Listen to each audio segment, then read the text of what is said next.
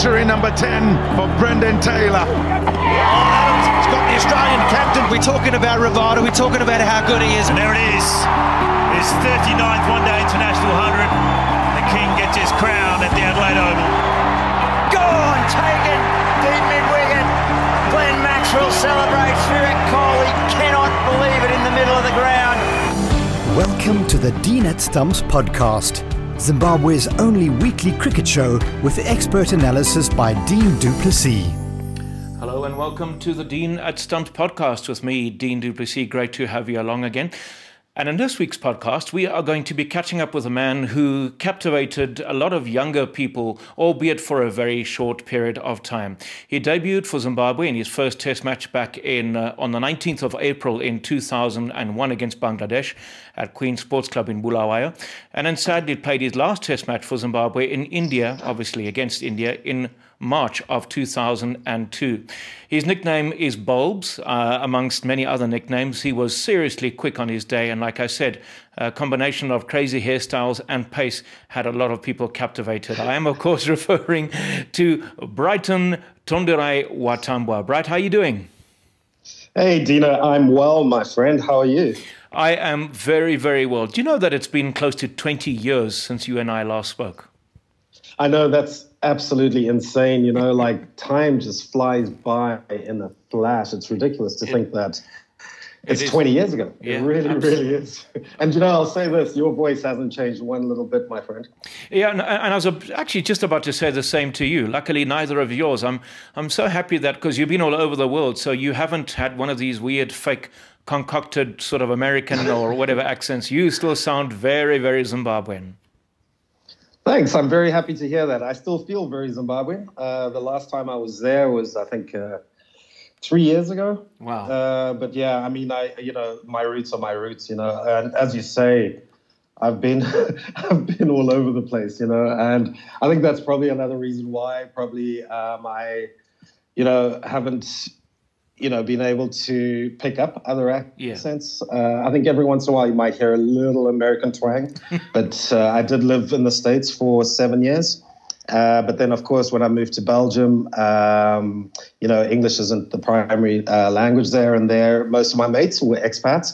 So I was surrounded by mainly English, you know, English, English, uh, South African English, American English, you know, all sorts. So you just kind of go back to, you know, yeah. Go back to Your those roots. Point, yeah. yeah. Baseline, yeah. Yeah, no, I mean, it's, it's nice, but you sound a little bit like the lead singer of a rock band who I follow by the name of Seether. And Shaun Morgan, the lead singer of Seether, has a very similar accent to yours. Now and then there'll be a, a bit of an American twang, but he's South African and predominantly, you know, he will still say uh, tomato instead of tomato, and uh, you oh know, god, yeah, no, you'll never hear me saying really. You know, tomato's a tomato, and a potato is a potato. Yeah, absolutely. I do know Seether, by the way. I wasn't aware that the guy was from South Africa. But, yeah, yeah, absolutely. Yeah, Shaun Morgan Welgemoed is his full name, and uh, Dale Stewart, oh, wow. the bass okay, player, is also South African. That's very South African for sure. um, so we're gonna we're gonna have a bit of a chat about your career just now, but l- let's just find out what have you been doing with, with yourself. What are you doing to to keep a little bit of bread on the table these days? Um, oof, Jesus, I mean, where do I start? So, yeah, I mean, I lived in the States for seven years. I went to university there. I finished my university there because I started in Grahamstown at Rhodes. Right. Um, and then I quit actually to play cricket. And then uh, when I quit uh, for Zim, uh, I went to Miami and I studied economics there. And yeah, I mean, long and short, I ended up going to Belgium. I think it's around 12 years ago now. And there I started working for Johnson and Johnson. Uh, in fact, that's how I got into the medical industry. Wow. Uh, I'm still there today, not in not in J and J, but uh, I work for a company called Takeda. Right. And a year ago, um, they transferred me to. Well, obviously, I had the choice, but uh, I chose to move to Zurich so I've been here for a year, and what a year to move. I mean, you know, I I remember moving. Um, I left Belgium on the twentieth of January last year. Yes. And I arrived, and I remember the first headline in the newspapers the next day. Donald Trump was flying into Zurich to go to Gstaad. Oh, yeah. um, and, you know, that was the main headline. You know, Trump flies in today, blah, blah, blah. And then there's a little headline on the front page as well that was, uh, yeah, this mysterious Chinese virus, as Donald Trump called it. You know, there's a mysterious virus in China, blah, blah, blah. Mm. And then the world went pear shaped after that. You know, I was in the office here in Zurich for six weeks. Um, and then I've been working from home since. So it's been quite an interesting year. I really don't know anyone here. And when I've had the chances to travel, of course, I go back to Belgium to see the kids. So I, you know, I go back to Belgium as often as I can. But at the moment, um, obviously, everything's on lockdown, and it's just, yeah, it's impossible. Mm. So it's been a very, very um, weird year, I think, for everyone. I mean, there's no one this hasn't impacted, you know. So, yeah, I mean, I think. Uh, you know, I, the situation in Europe is, you know, in the summer was a little bit more tenable, but we knew that, you know, the second wave was coming. Yeah. Now we're in the third wave. And, you know, we're just all waiting for the vaccine and hopefully that'll come soon so life can go back to normal, you know? Are you are you a believer of the vaccine? If it's available, becomes available, will be you be one of the first to, to take it? Mate, I work in a pharmaceutical company. You know, we are making a vaccine of our own. You know. I am, a, you know, dead, dead cert for sure. As soon as it's available, I'll be right there, right. like a bear. Yeah, that's it's interesting. I mean, there's so many, um, I suppose, conflicting opinions on it, isn't it? I mean, uh, but if you if you think about it, you you have your animals uh, injected with a vaccine to prevent rabies, and and uh, as little babies, uh, kids are also vaccinated for various things as well. So. Uh, but this uh, apparently is a bit different. But I'm I don't know enough about well, it. You know, you yeah. Know, I, I, have a very simple thing, you know, to anyone who's in doubt, which is fair. I think it's very fair yeah. to to you know to question things and stuff like that. But I mean, it's simple. Read a book. Yes. You know, like yes. the, it's so well documented the impact. You know, you've got the different kind of um, vaccines that are being manufactured. You know, the Pfizer one is you know using RNA. Read up, read up on what RNA is. Yeah. You know, and then you've got the other ones which are using already existing flu vaccine strains to combat COVID. You know, they just add a little bit of, you know, the COVID factor into that. And, you know, I take the flu vaccine every single year anyway. So why wouldn't I take the COVID one? You know, when you read and you actually see the science that's gone into it, you see the efficacy, you see the safety features, you know, like all the safety research that's been done on it. It's not new what these guys are doing. You know? It's, right. you know, technology that existed before. It's just been adapted for this particular strain of flu. And yeah, it's a no brainer in my view. Fascinating, absolutely fascinating to hear it from somebody who works in a pharmaceutical company. All right, now let's get into the meat and potatoes and let's talk cricket. Um, you, like I said, I, I, I, remember watching you in the late 1990s and very early 2000s when you played uh, in Mashonaland and for Mashonaland. In fact, you actually played alongside my brother a couple of times, to be honest. Yes, I did. Uh, yeah, yeah, you did. That's correct. Yeah, I remember the 2 mm-hmm. of you bowling together quite nicely um, on the odd occasion. And um, but now take us, and I know it's a question that we often ask so many sports people, but it's a question I never get tired of asking because there's always a beautiful answer. Take us right back to where cricket, how did you find cricket or did cricket find you? So, well, it's quite simple. You know, cricket found me. Uh, everything goes back to my parents. You know, uh, they made a decision uh, to send me to Lilfordia. Uh, wonderful, wonderful school. You know, uh, you know the Campbell family, uh, the school itself. You know, every time I'm back in Zim, I always make a point to drop in at Lilfordia, and of course that's where everything started. You know, to me, cricket was a game which I didn't even know mm. when I arrived at Lilfordia, and um, I was very, very fortunate to be at Lilfordia in the same year as a couple of really you know, I mean, people who you will know. Uh, you know, I just happened to find myself alongside Trevor Madondo oh, wow. and Callum Davies, to name a few. You know, you've got your Graham Ferreiras, a whole bunch of guys, you know, Costa Manusas, you know, all these guys yes. who were um, at Lilfordia with me. And we all started playing basically at the same time.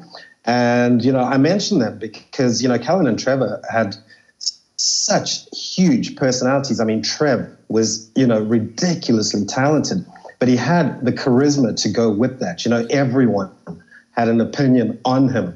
Uh, you know, and I was extremely privileged, you know, to be really good friends with him. We spent a lot of time together.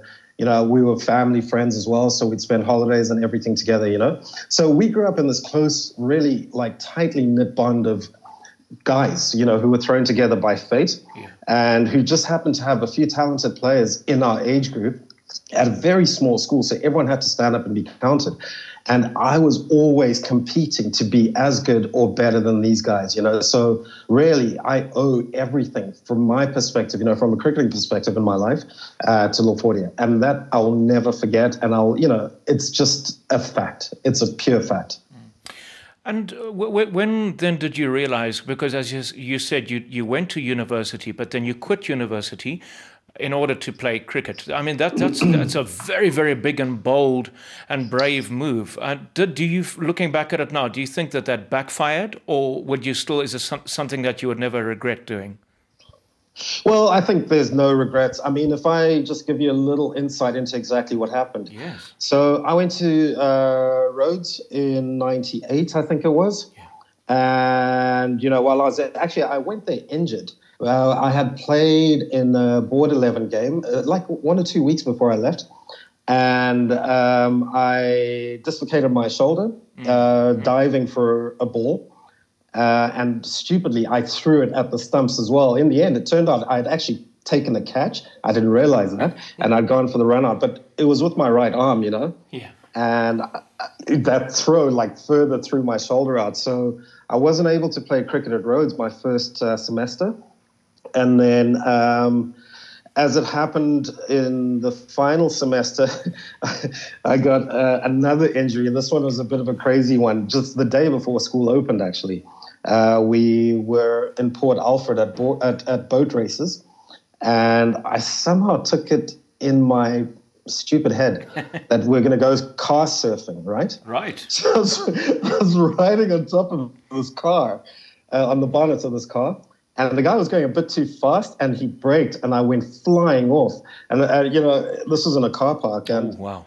I, I, was actually quite lucky because I had the awareness to kind of lift my head. In the end, the, the wheel just like hit my head. So no injuries on my head. But uh, I had like, you know, my legs were scraped through, you know, like properly raw. And I was in crutches for like a week or two, you know. So I missed the first few games of the season. In the end, at Rhodes itself, I only ever played two uh, cricket matches, right, for wow. Rhodes first team. Wow. Um, one on campus, which uh, in the end was rained off. And I'd been to a party the night before, and I, I don't know why, but we used to color our hair. And even though I'd showered in the morning, I had um, apparently I'd had green colors in my hair the night before. And, you know, on my cricket whites, when it started raining, they just became green, you know?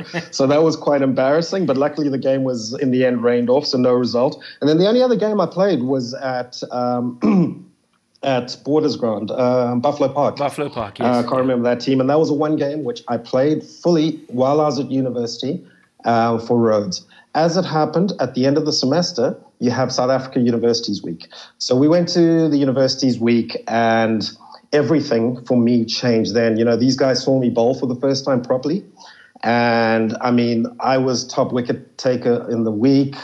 And I actually played one less game because of rain than the guy who was tied with me. And we won every single game.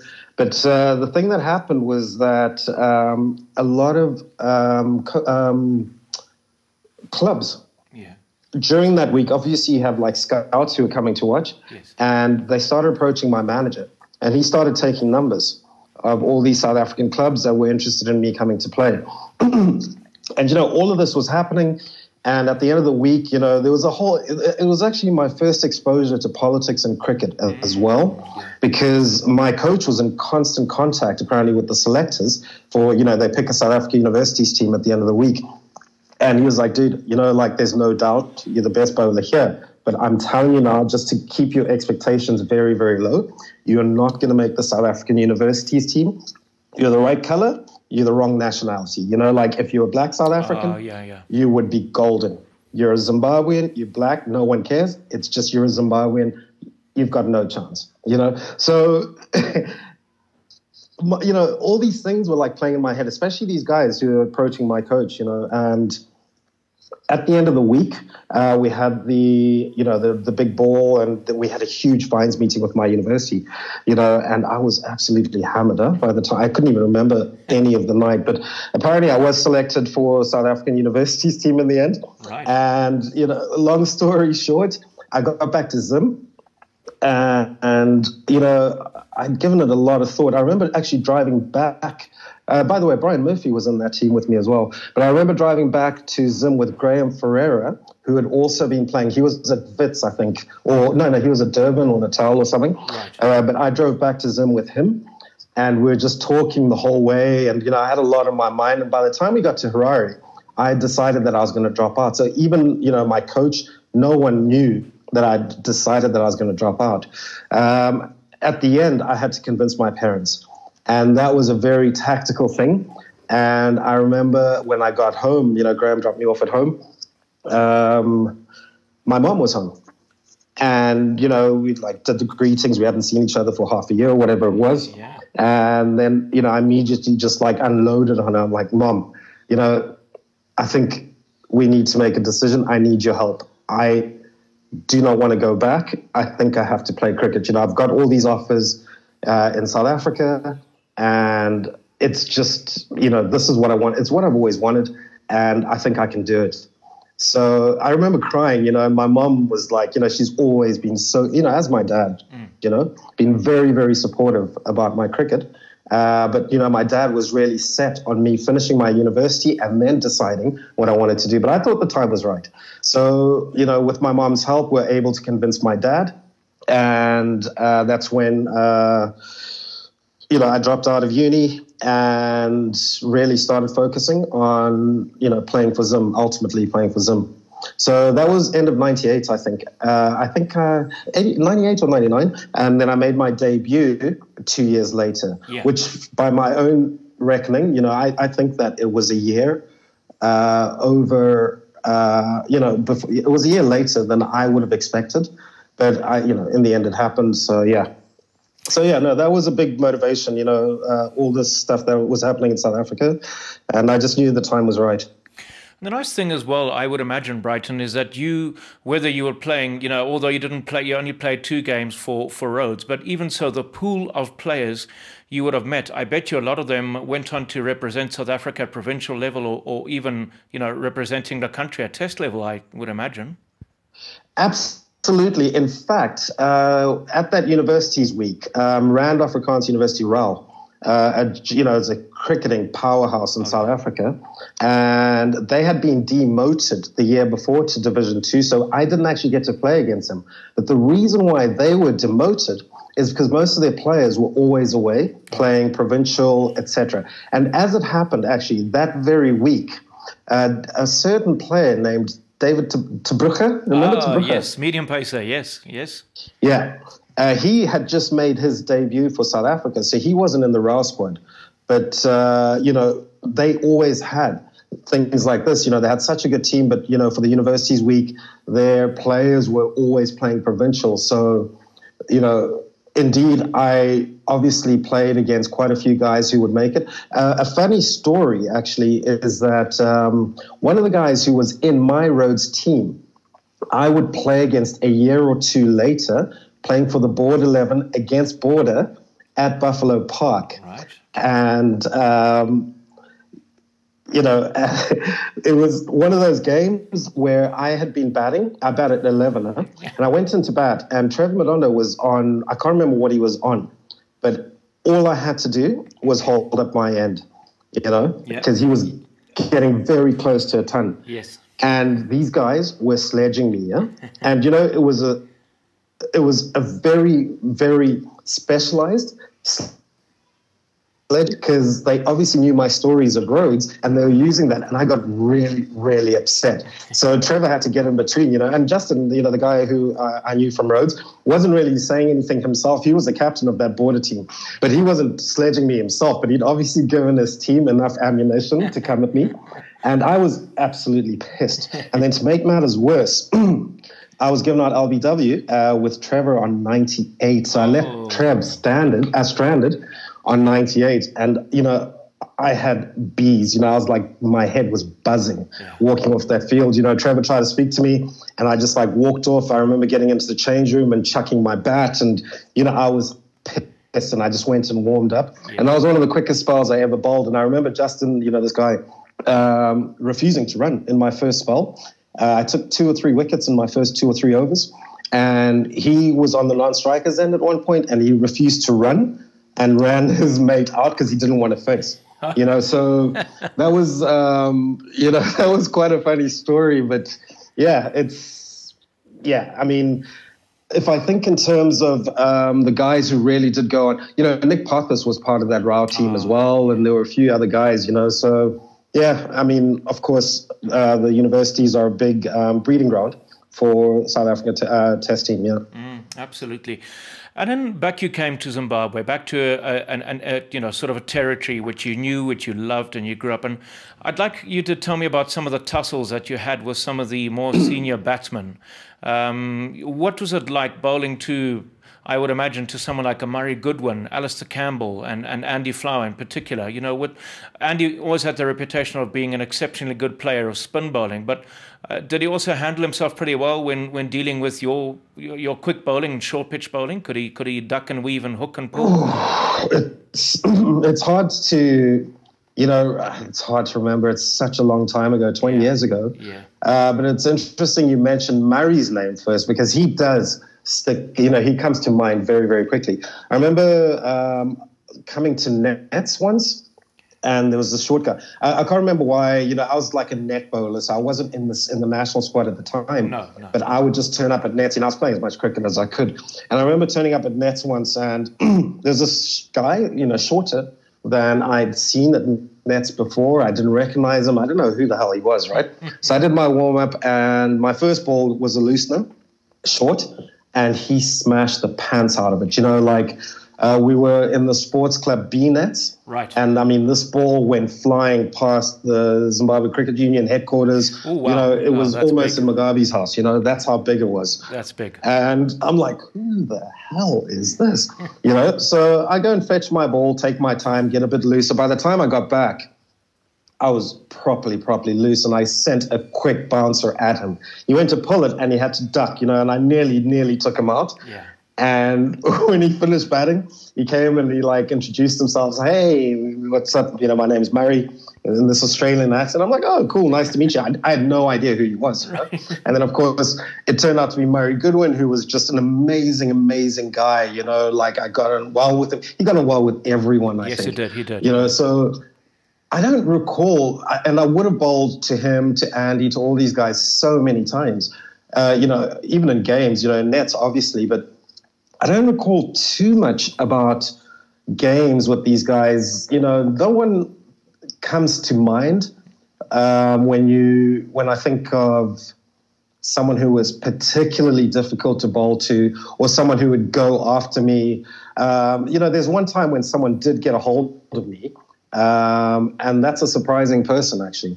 Right. Um, no, it was Douglas Marillier. Oh wow! Okay, right, yeah. we were playing. Uh, actually, it was a centre wicket practice. I think it was like the second last practice before the one day matches against Bangladesh began. Yeah. yeah. Um, and you know, we're bowling, and we we've gotten dug out. But of course, being a centre wicket practice, you know, he got another, another life. But I think in his mind, he was like, you know what? I'm done. I'm definitely not going to play in the series. So he just threw all caution to the wind. And, you know, the first time ever I saw, which I hate that it's called this, but the Dilshan shot. First time I ever, ever saw it. Douglas Marillier played it much before Dilshan yes, did. he did. And he played it off me. Yeah. And. I was like, what the hell did I just see? Do you know what I mean? Yeah. Like, it's like, dude, is that allowed? You know, like, it was just one of those moments you're like, that is incredible. And I just kept coming harder and harder at him. And I remember pitching one outside the off stump, and he drove me over extra cover. And this was at Alex. He drove me over extra cover, uh, over the trees at Alex. Oh, wow. Over the, you know, that road, that double road, I forget what it's called, that very goes well. towards Avondale. I know the one. Yes, I know it very well. Yeah. Yeah. He drove me over the trees, over the road, and it landed by the houses on the other side And that is by far not only the biggest six I've ever been hit for, but the biggest six I've ever hit, I've ever seen in my life. It was massive. You know, he timed the pants out of it. And he's a guy who comes to mind when you say, you know, like, yeah, who, you know, he took me apart that day. And, you know, in the same way that we'd got him out early in that practice session, he effectively took me out of the running for the one day games as well. So, you know, it was tit for tat. Yeah, yeah. And, you know, actually, I have him, I reckon, to blame for never playing a one day game for Zim. but, um, you know, so that was with Dougie. Um, thinking there was someone else uh, oh, yeah, yeah, yeah. The one other person, in my view, the most, I mean, without doubt, the best batsman Zimbabwe ever produced, and this is including Hickster, um, you know, Dave Houghton. Jesus. I remember bowling to him the first time I was still at Falcon and I was playing for Queens or BAC first team, and OH came to Bulawayo. And, you know, even at Falcon, you know, I had people jumping around, and Dave had so much time. You know, like it was like, what's the point of even trying to bowl quick to him? He's got so much time, you know. And even though you know he batted, you know, it wasn't extremely spectacular or anything like that. Mm. But as a bowler, you know, who's coming in, running in, bowling as fast as you can, and someone has that much time on you, that left a big, big, big impression on me. I'm, I'm glad. Impression. I'm glad you mentioned Dave Houghton because, in my opinion, he was the best batsman Zimbabwe produced. Oh, without a yeah, doubt, without yeah, a doubt. I, I totally agree with you on that, and it's it's good to hear you say that. Now, Fast forward to 2001. The date was the 19th of April, and Bangladesh were here in Zimbabwe. We've already alluded to that. And you got to make your debut. Now, uh, it, it's very interesting because that period, Brighton, was a very interesting period of Zimbabwe cricket. So Zimbabwe won that series by two Test matches to nil, and it was a decent it was a decent bowling attack. So Heath Streak spearheaded the the attack, obviously, and then you had yourself, Andy Blignaut, Mluleki Nkala. So four pretty good seamers. Um, and and obviously Bangladesh still very young and inexperienced, but you you just seem to be very at home when you made your debut. It didn't seem to me like you had any big match nerves. Is that is that how you felt, or was it just the way that you looked on the outside? So um, I have to say I was very, very comfortable on the field against Bangladesh. Yeah. Uh, there's a few reasons for that. Um, you know, as a debut goes, and I don't mean any disrespect to Bangladesh. You know, they were you know, you know new boys. You know, they were newcomers. They were very very inexperienced. Yes. Uh, they had just come off. I think they played one test against India. That's correct. Um, and I think they drew that. I think. Uh, anyway, you know, it was a soft debut as far as I'm concerned. And what made it even softer is that I had played against them just a few days before in the three day game right. with Zim A.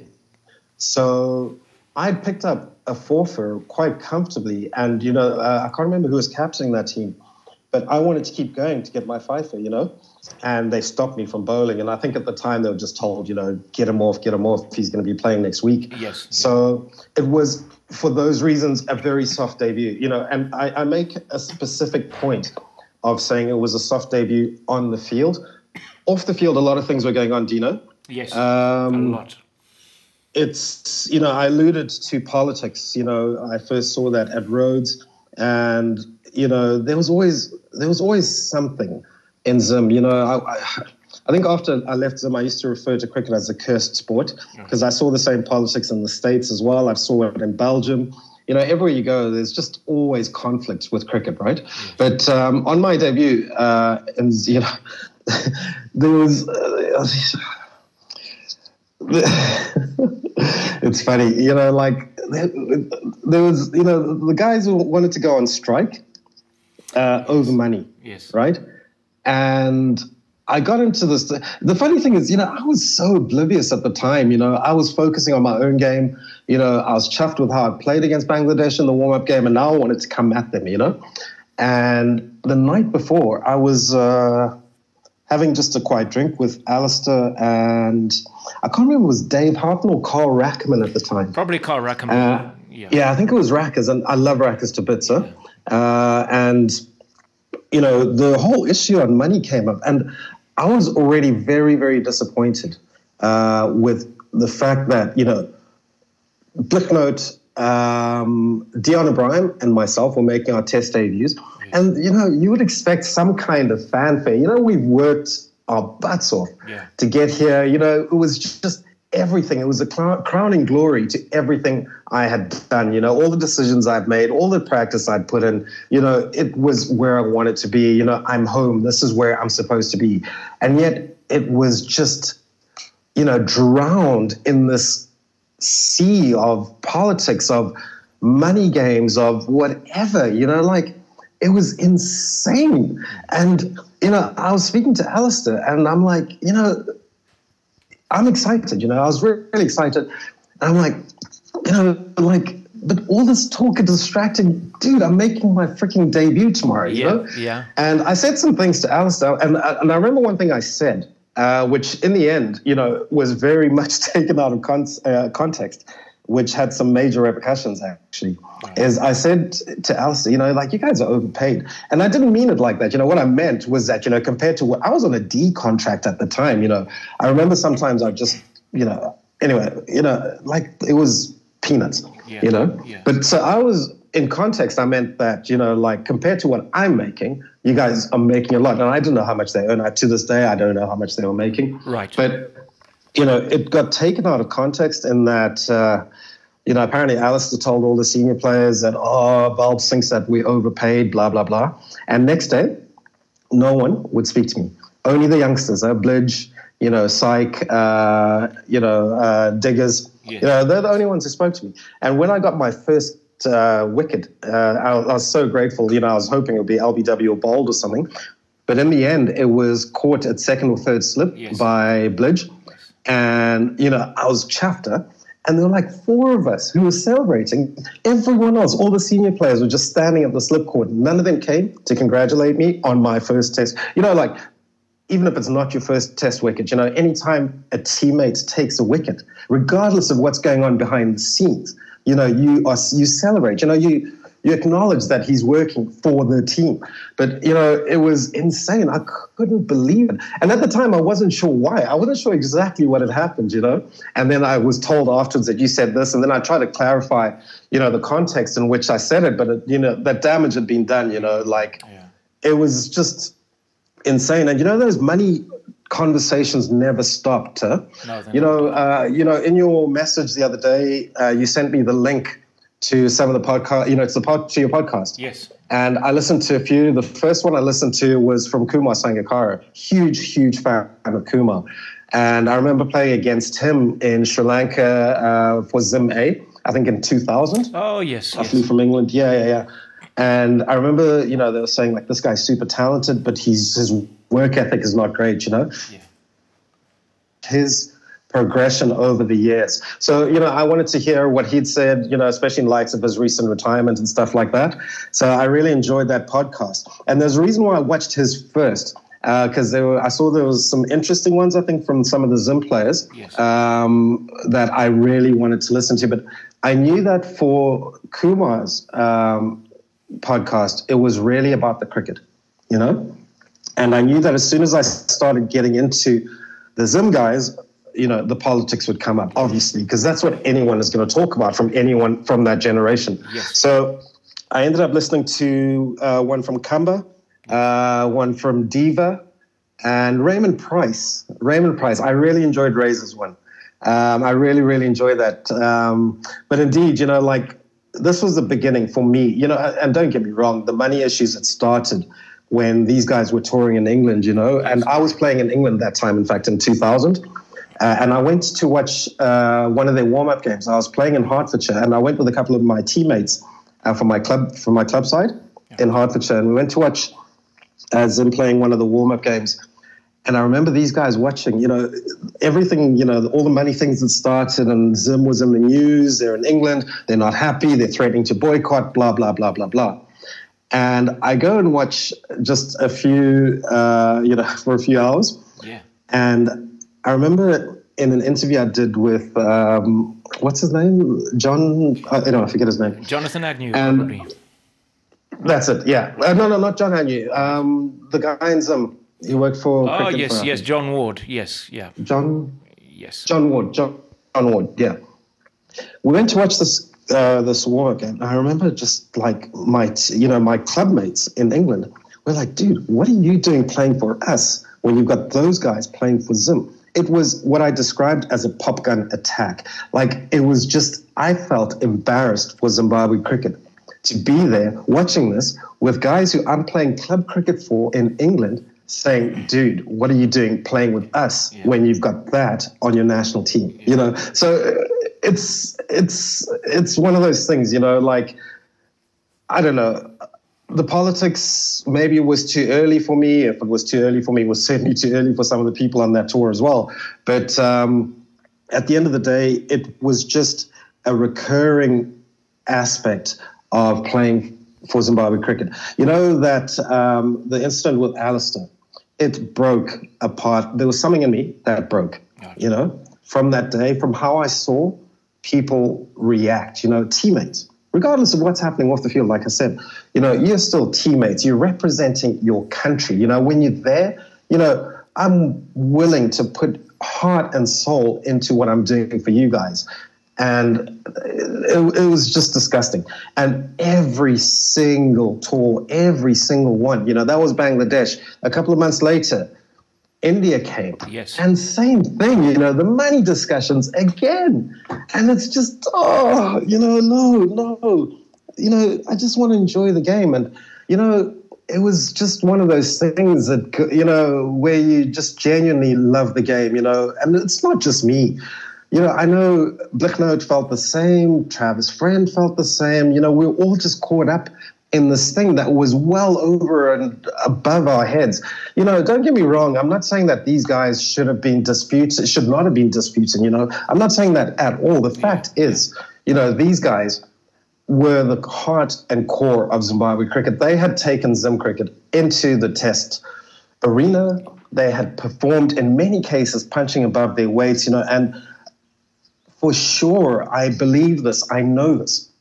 They were undercompensated compared to everyone else. But the situation is different, right? And this blends into something that would happen after that is, you know, I had a little incident, and we can talk about this one a little bit later um, at the Zimbabwe Cricket Awards once, when one of the black guys approached me and started like trying to fight me in the middle of an awards ceremony, right? Goodness and uh, and you've got this balance where you know it's like a seesaw where you know these guys are pushing for more money to be paid to the team to the senior players whatever it was.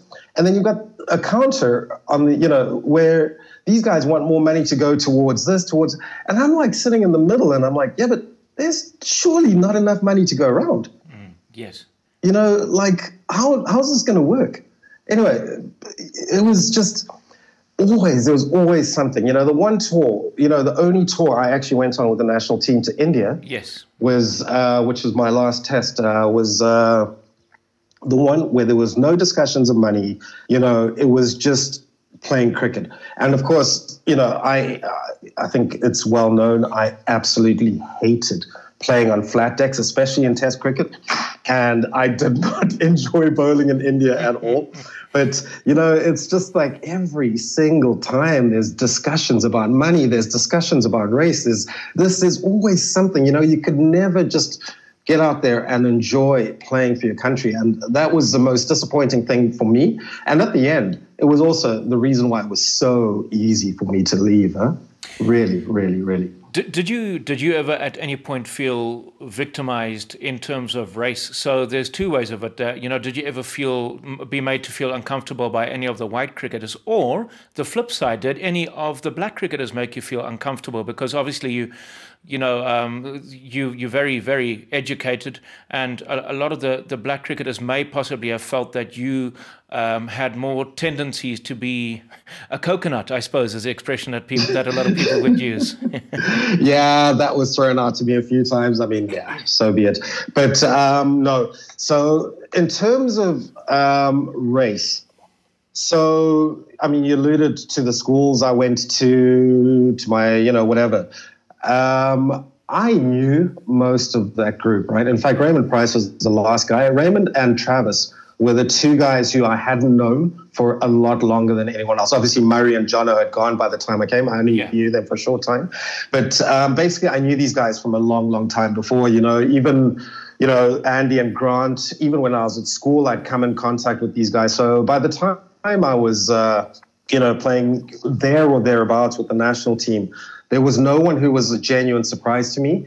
And for sure, no one, none of the white guys who would be racist to my face. Right, right. To my face. Yes. Now, what was happening behind closed doors is a completely different matter, and I can't comment about that. I had my own issues with certain people, uh, but you know, there was never any overt racism uh, that I saw at me at any given time, except one. Right. And that was an interesting one because it was by Andy Flower. Uh, except that it wasn't racist in what he said; it was in his action. And uh, I'll give the the you know the story in context so that you can see what I mean, and I'm not slandering Andy. Of course. But uh, we had um, a centre wicket practice before the Indian um, Test matches in Harare, just before we flew to Bulawayo for the first Test. Right. And you know, we're just bowling whatever. I'm bowling probably at the three quarter, you know, not pushing at all. And Andy comes in and he starts going ballistic. You know, he's just swinging I'm like, oh, that's a bit strange, you know? Like, okay, it's Andy Fly. He probably feels good today, you know? Let him be. So he starts swinging. And then as it continues, it's like he's only slogging, you know? So we're all bowling from one end, so four or five bowlers at the same time. Right. And uh, he was only swinging at the black players.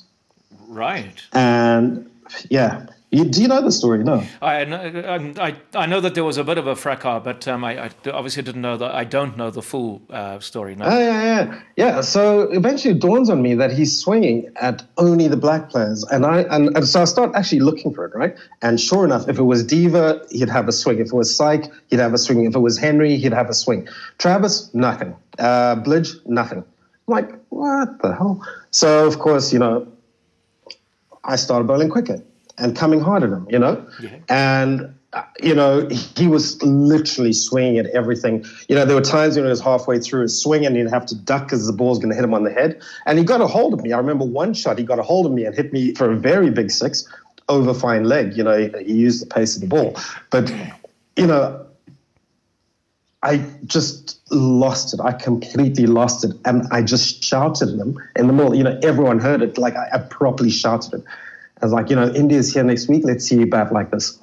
You know, and there was a bit of shock. You know, no one spoke to Andy Flower like that. You know, yeah. but I was that pissed off that if it come to blows, I would have been up for it. Do you know what I mean? Yeah. yeah. Anyway, as it happened, a week and a half later, we played testing against India, and uh, another time I got really pissed off in the change rooms Zim's batting was atrocious. I mean, it was a flat, just a beautiful, beautiful batting deck, you know? And India skittled us like it was a joke, you know? It, like, it, it, was embarrassing. And I lost it in the change rooms. But as, one of the things is that Andy went out and he obviously felt the same way I did and he just started smashing. I mean, in a test match, he was playing like it was a T20. I do match, recall you know? that. Yeah. Back then, we didn't have T20, but like he was just swinging, caning these guys. And I remember he went out to just a brilliant, brilliant. I think it was Nehra Yorker. Yes. And by the way, at this time, you know, Andy and I haven't said a word to each other since that incident, right? You know, in the change rooms, I would not be anywhere near him, cold shoulder, nothing, not a word test, you know, these are, you know, we colleagues, you know, we test teammates yeah. and we haven't spoken for a week and a half. We have breakfast together, whatever, we don't speak. And so Andy gets out to this amazing, amazing Yorker from Nehra and he comes back, you know, he goes into the change room. You know, I clapped him off. It was a great innings, you know, but I wasn't going to say anything to him at all after that. And he comes back from taking his pads off and he like taps me from behind. So I turn around and I see it's Andy Flower. And immediately I like went into like defensive mode, you know? He's like, Bob, what do you think of that? And I'm like, I think he made 48, by the way, on that day. Uh, and he's like, what do you think of that? And I'm like, what are you talking about? You know, very aggressively, like, what are you talking about? He's like, remember what you said to me last week? And I'm like, what are you talking about? He's like, when you said to me, I want to see you bat like that against the Indians.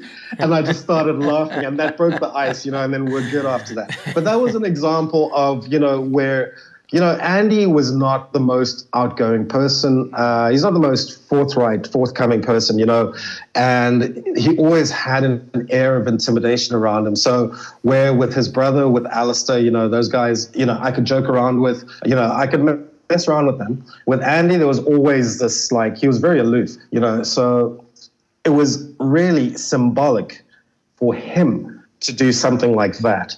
And it, it you know, I mean, you can imagine how I felt about that. And it was just, you know, look, uh, there were things going again i was so oblivious to things that were going on. I had no idea. People had to explain to me what's going on behind the scenes you know with regards to race. I didn't know anything was happening you know. I'm just focused on my own game. I do my own thing.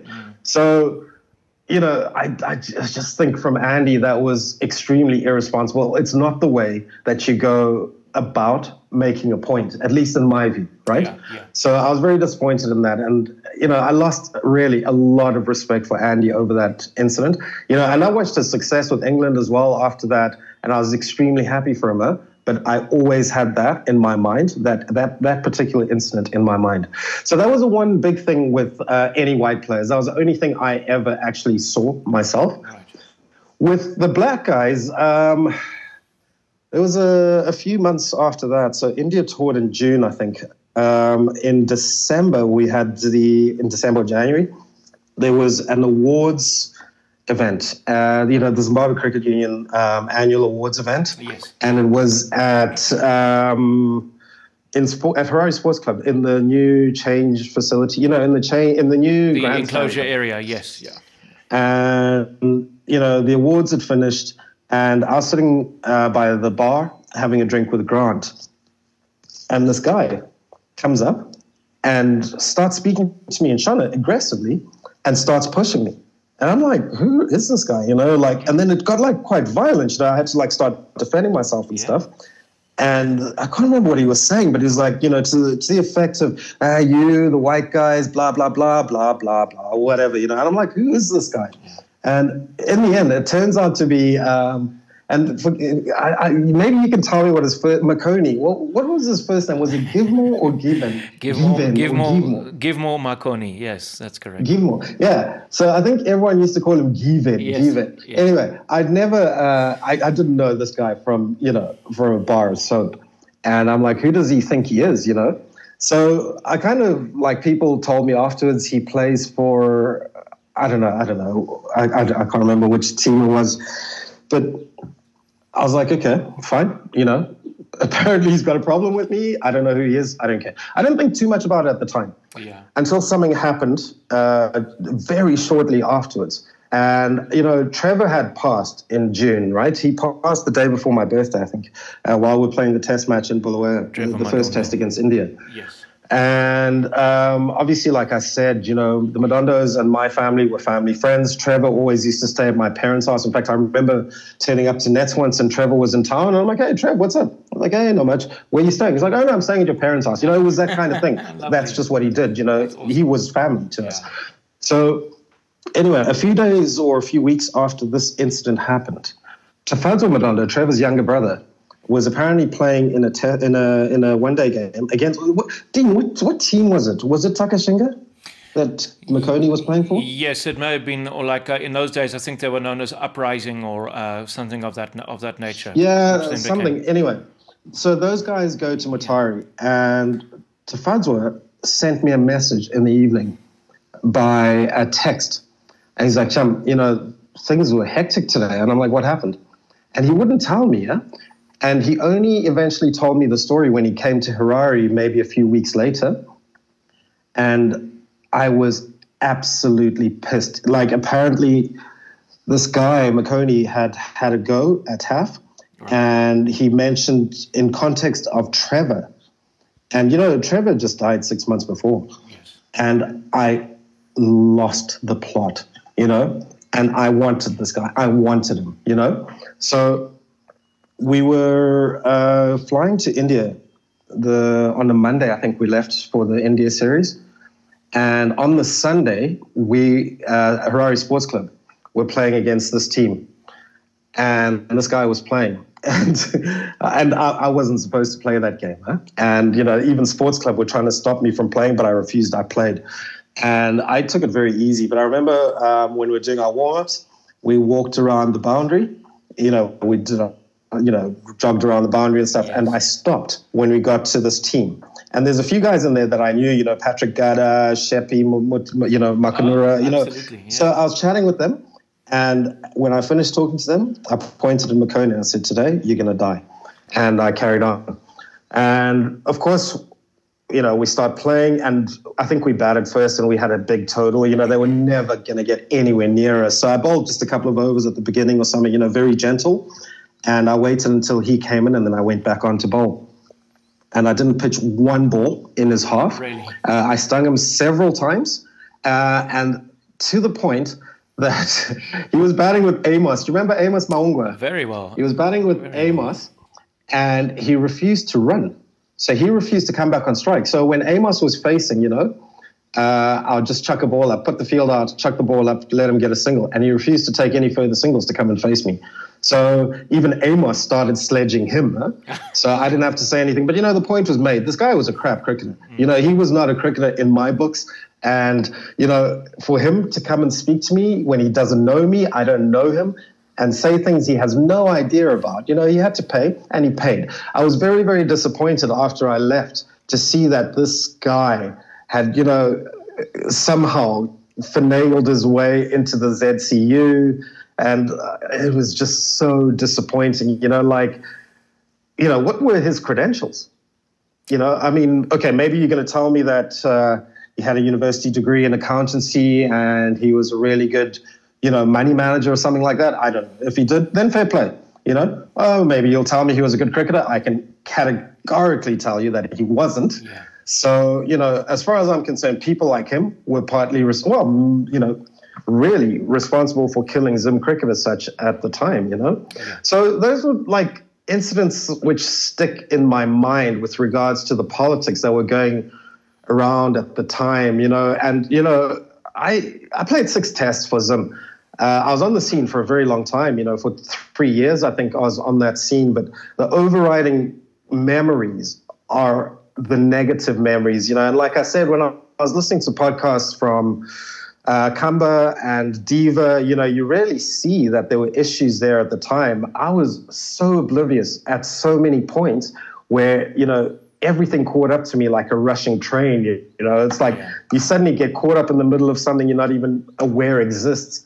You know, so it was, yeah, it wasn't the best of times. And in the end, it's just like, why? You know, who who actually benefited? I guess from a positive perspective, uh, Brighton, is that you were not you were lucky enough to play, as you say, six Test matches, out of which three Zimbabwe won. So that's quite a nice strike rate uh, in terms of yeah. success. So two against Bangladesh, and then of course the big one, uh, the Test match that Zimbabwe beat India and were able to dedicate to your best friend Trevor Madondo. Trev. How much do yeah, you remember indeed. about that? Sorry, Dina, can you repeat? How, much do you remember about that particular test match that Zimbabwe dedicated to Trevor? Because he, he had literally just passed away. You would have been in yeah. emotional turmoil yeah. because you just lost your best friend. Four yeah. days later. Yes. So I wasn't even able to go to his funeral, you know, in Mutare because of that, you know? Yeah. So that was, yeah, I mean, that was a tough time. It was a really, really tough time dealing with this. And I'd seen Trev just before we'd gone to to Bullies, to Bulawayo. Yes. And he didn't look well. You know, he checked himself out of the hospital and he didn't look well. And we just didn't know what to do. And, you know, um, at the time, I think Darlington was really checking up on him. And, you know, his mom was like getting in touch, like, please get Trev back to hospital. It was tough. It was a tough time, you know. And, you know, the amount you know how much I feel for that family, and how much I miss Trev. You know, I still dream about him. You know, today. You know, like and his brother Taff, you know, who was to die a few years later as well. But, you know, it was tough. And for me, it was no doubt, you know, I was always going to play and I was always going to dedicate it to Trev, you know, and of course, you know, unfortunately, in my fourth over, I got an injury. So yes, I, yeah. and, uh, I think I'd got a wicket in my in my first or second over, and then I pulled my hamstring. The hamstring thing was a long, you know, it was a recurring issue with me. But uh, so I didn't actually end up playing. If, if, my only real contribution in that game was picking up the first wicket of the game. I do recall And then that, I watched as some really good performances. You know, Blignaut really showed his talent, one of the most talented Zimbabwean cricketers of all time. Huh? Mm. And he showed his talent on that day, you know, on that during that test. And we won it quite comfortably in the end. And it was nice. It was just, you know, you take a moment after the game and you know, and just think about what you've done. You know, I mean, uh, the other thing at the time was that India were notoriously, notoriously bad tourists. You know, like they couldn't win off the subcontinent. Yes. So we had lost the first game abysmally in Bulawayo. We had the added pressure, and we didn't want to be the team that breaks India's duck for the, you know, for however long it had been by losing a series, you know, to India on our home ground. So there was that added bonus to that. So, you know, you take a moment at the end, you consider what you guys have achieved, and then, you know, that first beer to Trev, you know, for sure. I, because I, I, remember actually being invited into the dressing room. I'm sure you recall seeing me there when we won that Test match. And I remember, although uh-huh. the celebrations were big because we'd beaten India for the second time at Harare Sports Club, and of course we weren't going to lose the series because it was one of those completely insignificant, yeah. uh, pointless two test match series. But exactly. And I remember us drinking beers together. But I, I, as happy as we were, I remember the celebra- celebrations from everybody, everybody in Extremely that dressing room being muted. Extremely muted. Yeah, yeah, yeah, absolutely. Extremely. Yeah. And I mean, it's it's 20 years that we've lost Trevor Madondo, one of the, the finest batsmen what, what would you say to those critics? And I mean, all of us, I have critics. I'm sure you had quite a few critics as well. It's just life in general. Um, those people who would say that the likes of yourself, the late Trevor, Andy Blignaut, and a couple of others who were very more talented, a lot more talented than the rest of the guys, you didn't put in enough work ethic. What would your response be to such a comment? Oof, whatever. They can think whatever they want. Who cares? Yeah, simple as that. Yeah. Simple as that. and and I wonder that no, that's nice. That that's a good answer. I like that. And and bulbs, just just it, it is uh, on a lighter note. You guys had some wonderful nicknames. So you you had a variety of things. So for example, you were bulbs because of your eyes uh, that were very you know sort of big piercing eyes. Then we had Stuart Carlisle who had a nose like a torch, so he was known as Torch. Yeah. Gavin Rennie was Lobles because obviously he loves his, his yeah. bread. So you guys, um, if you were to have uh, ended up in a situation, you would have survived quite nicely with with strong bulbs, a torch, and uh, and Lobles bread. yeah, I think uh, that would have been okay. Yeah? Lobel's good guy, you know, like um, Lolly, uh, he's just, I grew up playing against him, fantastic talent yeah. as well. And such a nice guy, you know, like he's one of the guys who I met up with when I was in Zim three years ago and was just amazing. You know, every time I'm in Zim, I always catch up with different people. And when I catch up with the cricket people, you know, it doesn't matter black, white, lemon, or lime. Uh-huh. You know, those memories are just insane. You know, like I think it's just, you know, I remember seeing Campbell McMillan as well on that same trip. Oh, he and, was a talented you know, cricketer, wasn't he? At a barbecue at a braai, and you know Macca turns up, and it's just you know like five or six times we just look at each other and like Macca, I can't believe it's you. You know, Bulbs, I can't believe it's you. You know, those moments we went through a lot together. You know, yes. and a lot of us youngsters were caught in the middle of this shit that was happening at the time, and we were just like you know like deer in headlights. You know, like like what the hell is going on? Um, Brighton, it's been an absolute joy and pleasure talking to you. Thank you so very, very much for your time. Honestly, it's been wonderful having you on the podcast, and just good to hear that you're still as as natural as you were when you were a cricketer, very uh, talented and a real athlete. And you, you, the way that you speak is very natural as well, not holding anything back, which is what you did when you were on the field. Thank you very much indeed for your time. And uh, we certainly look forward to catching up sometime, and, and, and of course, wishing you nothing but the very best with your with your pharmaceutical career in Zurich as well. Dino, much appreciated, mate. It's been fantastic catching up with you. It's great to hear your voice. Uh, great to hear that you're very well as well, uh, apart from the graying hair. But you know, don't worry so much about the 20 kgs. We've all got it. Take it easy, bud. Good Absolutely. to speak to you. Stay in touch. And keep up the good work. My opinion always, as we greet each other, my opinion always is why would you have a six pack when you can have a keg? there we go. You've been listening to the Dean at Stumps podcast with Brighton Watambwa, former Zimbabwe pace bowler, and uh, we'll be back again very, very soon with another podcast. Until then, stay safe and goodbye. You've been listening to Dean at Stumps, Zimbabwe's only weekly cricket podcast.